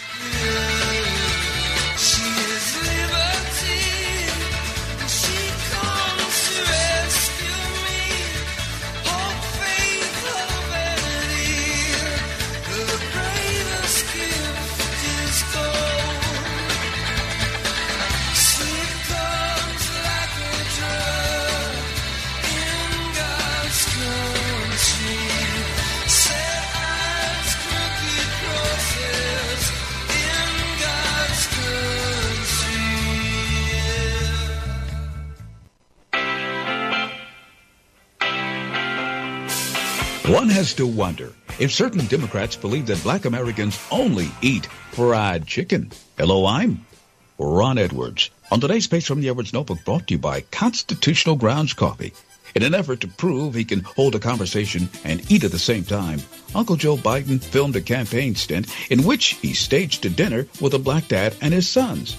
And what do you know? Old Uncle Joe shows up with fried chicken and french fries to boot. To me, it seems like the scripted fried chicken dinner campaign ad is more like a black family being held hostage by a president losing support from the black community and is hoping his fried chicken approach might work as well as the time Mrs. Clinton joined a group of Stepin Fetchits and whipped out a bottle of hot sauce from her purse, which delighted the giddy Charlemagne the God talk show host and his fellow slappies. In 1974, Joe Biden said that any blacks who voted Republican, he would put him back in chains. Today, I guess all he figured out is that chicken would do the trick. I'm Ron Edwards. Join me live weekdays, 3 p.m. Eastern, to find out where. Simply go to theronedwards.com. Second Skull is a protective headgear company with a patented line of impact reducing products. At Second Skull, we focus on head protection as our only priority so that we can be the absolute best at it. With an estimated 2.8 million Americans sustaining a traumatic brain injury each year, there have been recent declines in athletic participation levels. We believe that concerns and fears of head injuries are factors contributing to these declines in activity levels. Second Skull has protection for every sport and for every athlete. Our product line of thin, lightweight, breathable, and practical solutions are each tested at independent and accredited laboratories. These products are patented and proven. Constitutional Grounds, the hot air roasted coffee that produces a smoother, richer, healthier, and less acidic coffee. Our unique hot air roasted coffee has a most delicious taste that everyone is raving about because you want the best. Constitutional Grounds is the coffee you want in your cup. Simply go to BlueRidgeCoffeeCrafters.com and click on to the Constitutional Grounds coffee display to make your purchase and to be sure to use the RE10 promo code and you will receive a 10% discount. Remember, Constitutional Grounds, the coffee you want in your cup.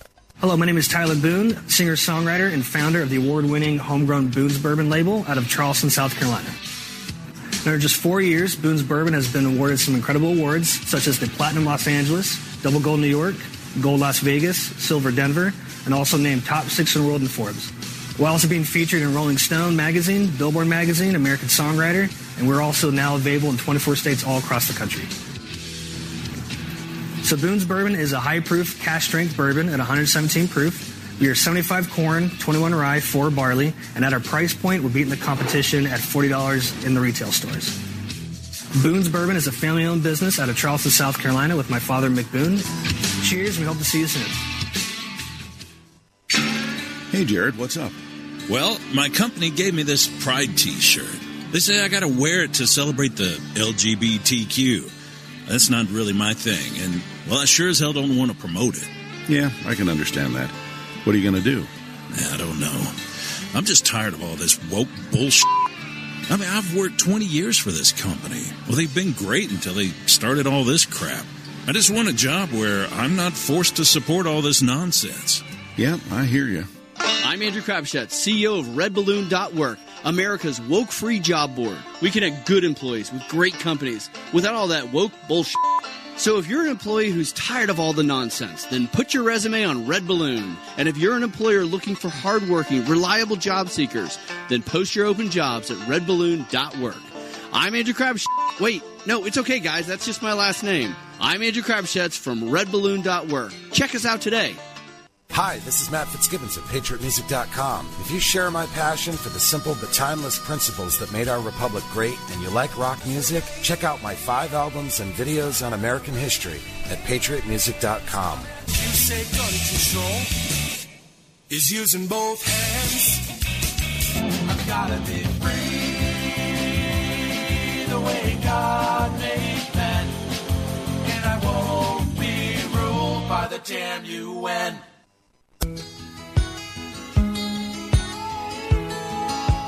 You're listening to Tapp Into the Truth. This is Matt Fitzgibbons. This is Amy Hallam. This is AZ. Sharing the night together. Oh, yeah. Sharing the night together. All right, ladies and gentlemen, we are sharing Friday night together, and I can't thank you enough for being here and being part of the, the show. Like I said, Friday night, you're getting into the weekend, so many different things you could be doing, and you're here listening to me and my great guest. I'm assuming you're probably listening to them more than me, but uh, I thank you for being here just the same. Before we bring on our next guest, uh, the final guest of the evening, do need to remind you that if you have put any thought at all into uh, trying to uh, add to your portfolio, trying to hedge against the current financial risk out there by including physical gold or silver, you can't do any better than calling our friends over at Harvard Gold Group. Uh, look, they are the hands down the premier conservative gold company. I trust them. I do business with them. Uh, I just had a conversation with them a couple of days ago as we were talking about moving forward with our relationship, and uh, you, I love them even more than I did before. Uh, it has nothing to do with uh, our relationship. It has to do with how they do business. Period. uh, right now, I highly recommend you actually give them a call. You've got the option to go online, but if you call, you'll get to actually talk to somebody and get all your questions answered. And trust me, even if you've talked to other gold companies in the past, you probably still have some questions give them a call. Uh, jot this number down. Give them a call as soon as the show's over. You're looking at 844 977 Gold. That's 844 977 4653. Now, again, like I said, you can just go to harvardgoldgroup.com if you want to take the internet route. Perfectly all right. It'll get you there too. Be sure to use promo code TAPP. That's T A P P. Uh, it looks like Doug's going to give him a call a little later. He's jotting it down at any rate. Uh, he's really good at following instructions. Oh, he said jot it down. I've got the number jotted down. Not promising I'm going to call, but I've got the number. So thank you, Doug. anyway, uh, if you do call, they're going to ask you how you heard about them. Be sure to tell them Tapp into the truth or just say Tim Tapp told me about it. They'll know who you're talking about. Uh, otherwise, uh, online, TAPP is your promo code TAPP. Uh, again, one more time, I'm going to give you that number just in case you weren't as quick as Doug was at jotting it down. That's 844 977 Gold. 844 977 4653. All right. Now, Friday nights seem to go by so fast because here we are, we're live, we've got great guests usually scheduled, and uh, this next guest uh, is kind of a treat for me because uh, I don't usually get to talk to fiction writers. Usually we're talking to political writers that are doing the nonfiction stuff. But this is a special case. Uh, her resume certainly wouldn't uh, lead you to think first right out the bat, uh, great fiction writer you'd probably be thinking uh, legal writer, technical manuals. Uh, she's been uh, all over the place. She was born in Belgium. She's lived in Alabama. She got a degree from the University of Virginia uh, in commerce, of all things. She moved to Manhattan, where she worked with pension funds. Then she attended law school. She's living in Atlanta, Georgia now, where she's married. She's got three kids and still finds the time not only to serve as senior counsel for a global chemical company, but to write a book too. And fiction takes more effort and time to write than the nonfiction stuff. I mean, there's a lot of research that goes into all of it. So to say that this woman is at the very least a master of time management goes without saying. Ladies and gentlemen, welcome uh, uh, one more first time guest for the evening, uh, Miss M. K. Sweeney. Uh, Miss Sweeney, thank you so much for coming on board with us tonight. And before we talk about uh, anything at all, how are you doing this Friday evening? Tim, thank you so much for having me. Thank you for the very, very nice introduction. Um, I'm great tonight. Happy Friday um, to you and your listeners. It's a pleasure to be with you. All right. Well, again, thank you for that. I, I certainly appreciate it. Uh, now, you are writing, uh, not are writing, have written uh, a fantastic book that is a young adult fantasy uh, storyline that has the strong Christian undertones. That's something that's been almost disfavored now uh, since C.S. Lewis wrote the Chronicles of Narnia. Uh, the ideas of a strong Christian value undertone in the writing, uh, particularly for young adults, regardless of what genre you're falling into, has become uh, well I'll just say out of favor with most publishers. So, first of all, tell us a little bit about the book, uh, and then my next follow up question is going to be how much effort was involved with getting it published because like i said not a lot of publishing houses that i'm aware of like getting unless they completely miss the christian undertone Um, yes, you're correct that uh, especially Christian middle grade fantasy has fallen off of contemporary times. So there's just not a lot. There's a ton of middle grade fantasy. In fact, the market is more or less inundated, but there's not a lot of glorification of God messaging in any literature for children um, these days. And I mean, maybe not at all, but. Um, so the, the book is uh, pretty fast paced action and adventure book, and it's the first in a series. Um, and it's written to kind of engage younger readers. So it's middle grade, you know, middle school kids and up. And um, but the underlying crux of it is the glorification of God. If the reader comes away thinking, you know, what would a relationship look like for me, um, and overcoming some insecurities he or she might have, then I will have done a great job with the book. Um, and then, uh, sorry, Tim, your, your next question was how much effort? Oh my goodness, it was a lot of effort. So I, I started this book about six years ago, um, maybe longer now, and it was under contract with the publisher for over two years.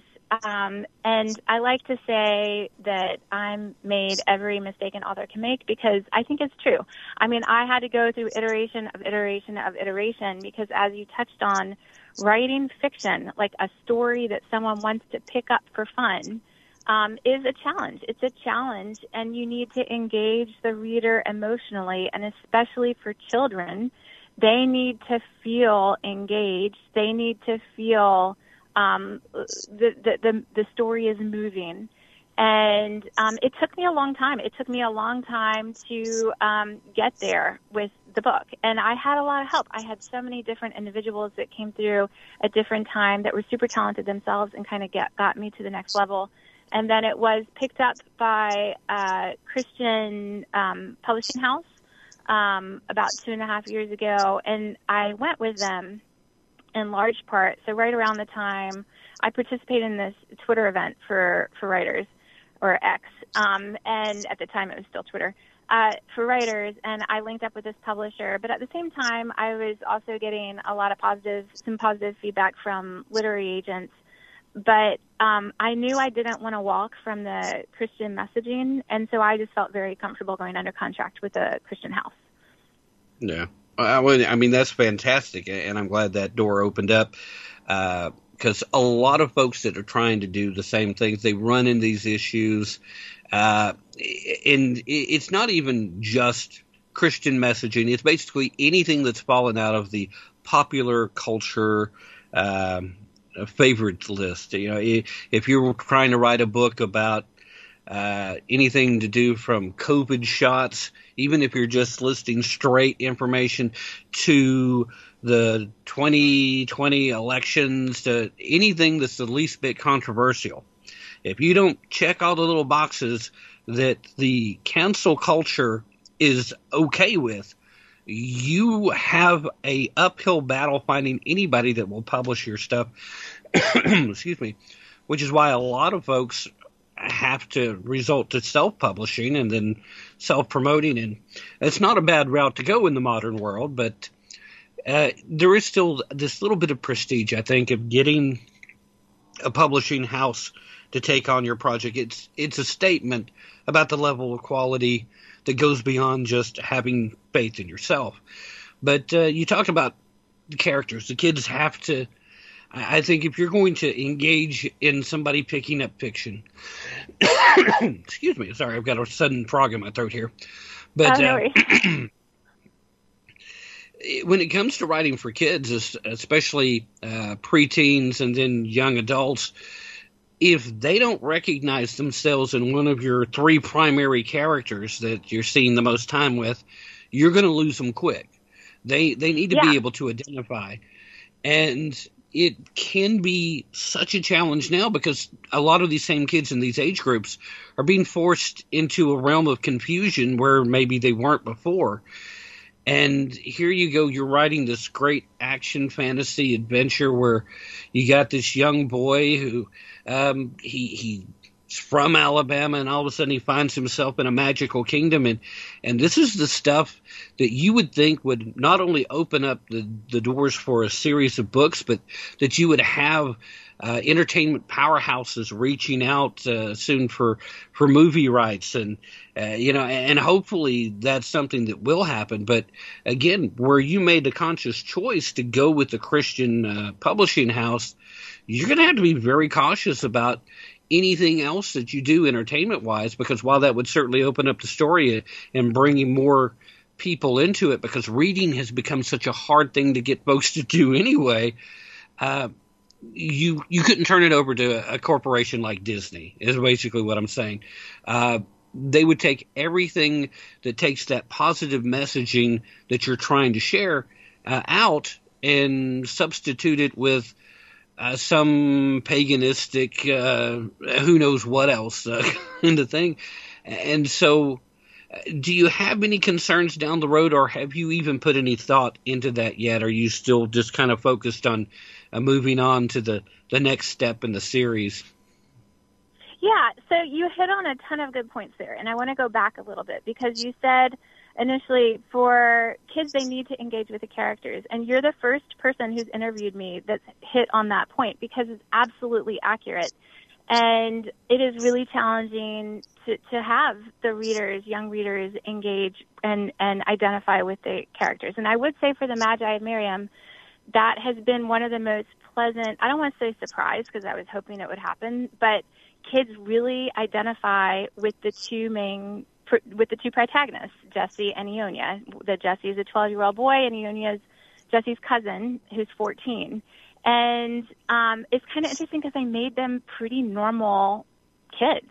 I mean, they um, have your typical insecurities, but they don't have any kind of, you know, they're not trying to figure out which bathroom to use, and they're not going through these kind of weird things that culturally are prevalent right now they're just pretty the, typical kids. Now Jesse's mom had passed, and he has some insecurities and you know a lot of sadness about her passing. And then he's propelled into this alternate world where, unbeknownst to him, she had his mom had this kind of alternate life, and he's like, why didn't she clue me into that? And he's thrown into this cataclysmic, fast-paced battle where he has to choose to do good. Right, the freedom of choice to choose is like a theological thing.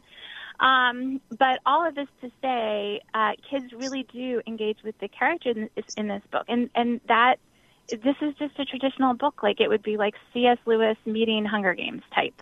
And so, even though maybe contemporarily the um, these books are not as commonplace, the market's there. I mean, the kids still, you know, the innate like um, spiritual imprint, God imprint, is still upon us all. And these books I don't think they're ever going to go away for good. I mean, they speak to people.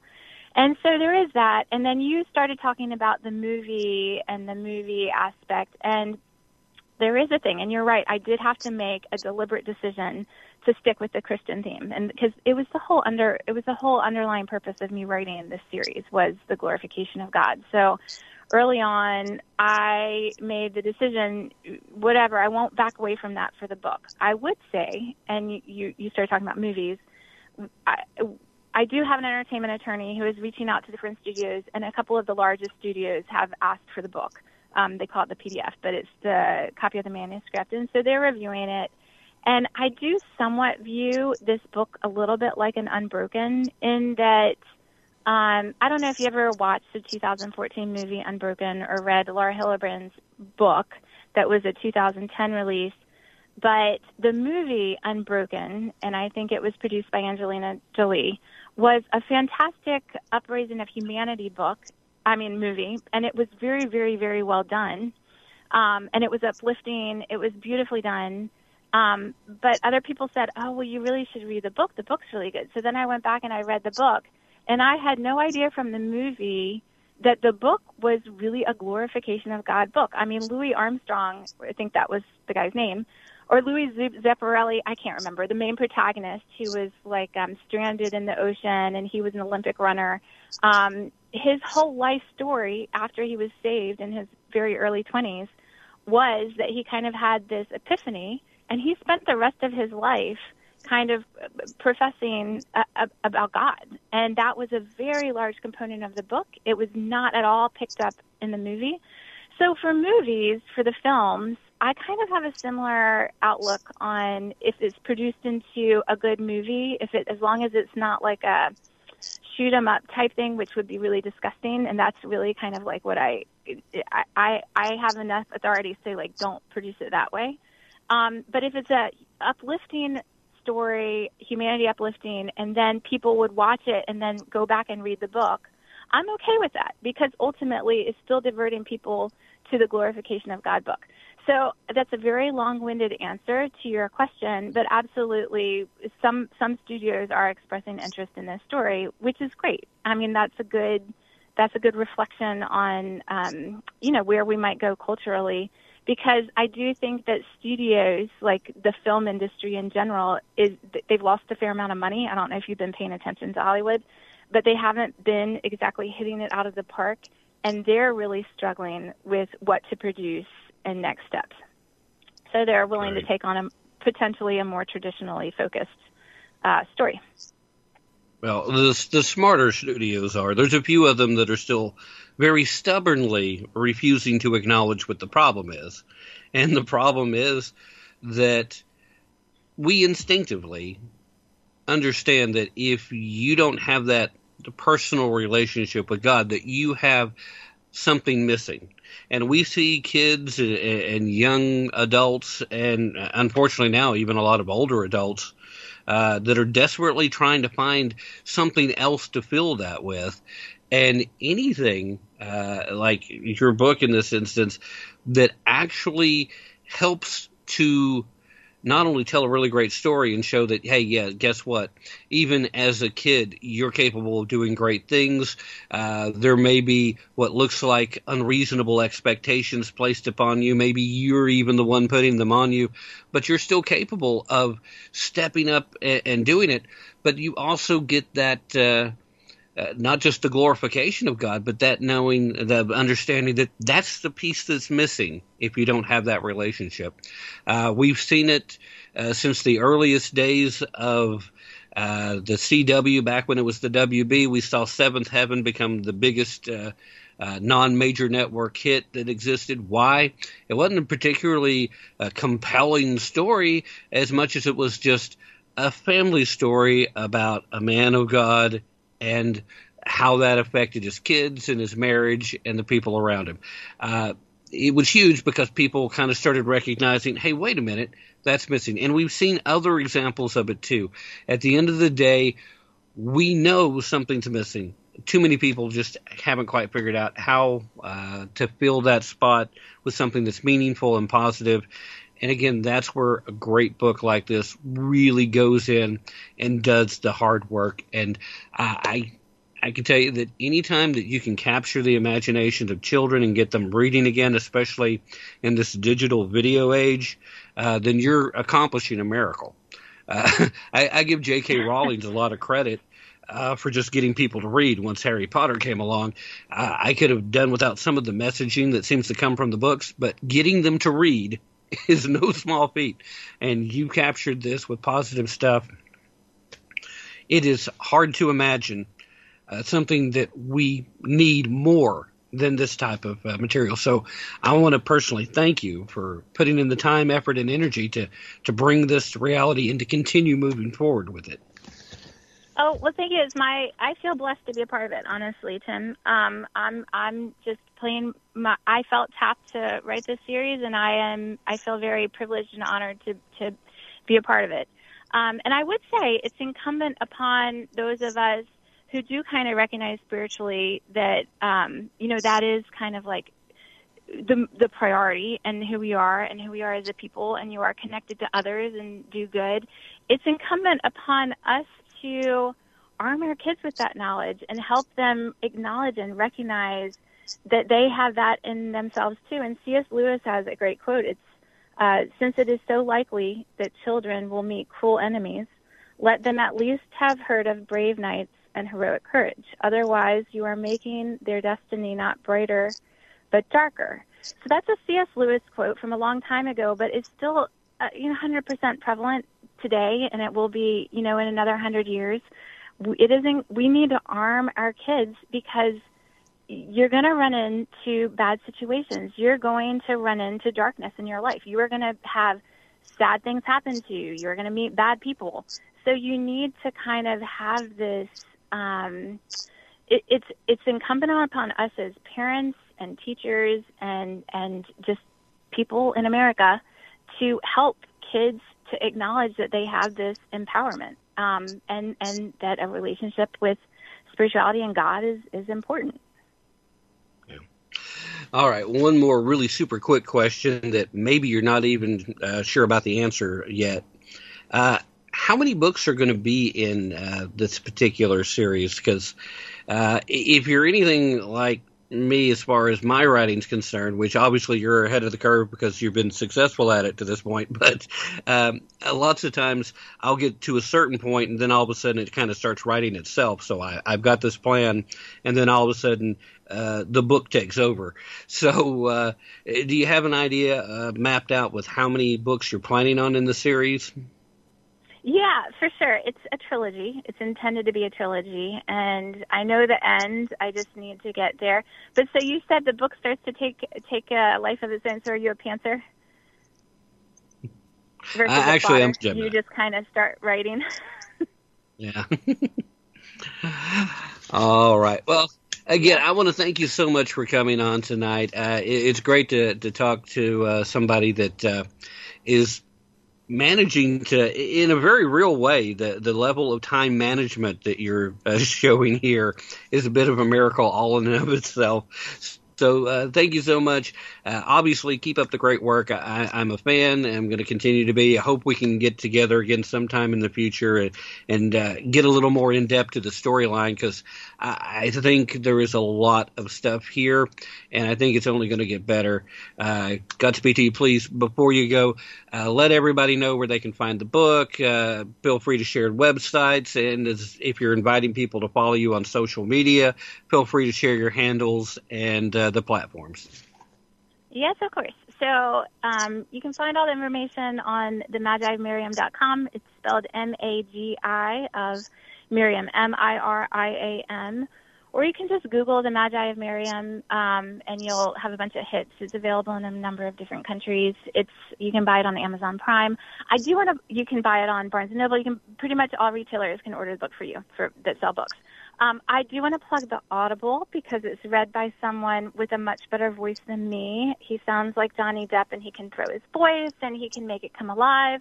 And it makes it accessible to kids of all ages and families really enjoy it on road trips. Because the book itself, the hard copy is a 400 page novel with some advanced vernacular and concepts. The Audible is really accessible to everybody. And it's just a really nice way to engage with the story. So, Tim, thanks so much for having me on your show. It's been a delight. All right. Thank you as well. Uh, pleasure was mine. Ladies and gentlemen, that is Miss M.K. Sweeney. That's it for us tonight. Ladies and gentlemen, thank you for being here. And as always, don't take my word for it. Definitely don't take their word for it. Be prepared to put in some effort and use your brain if you really want to tap into the truth. Have a great weekend, everybody.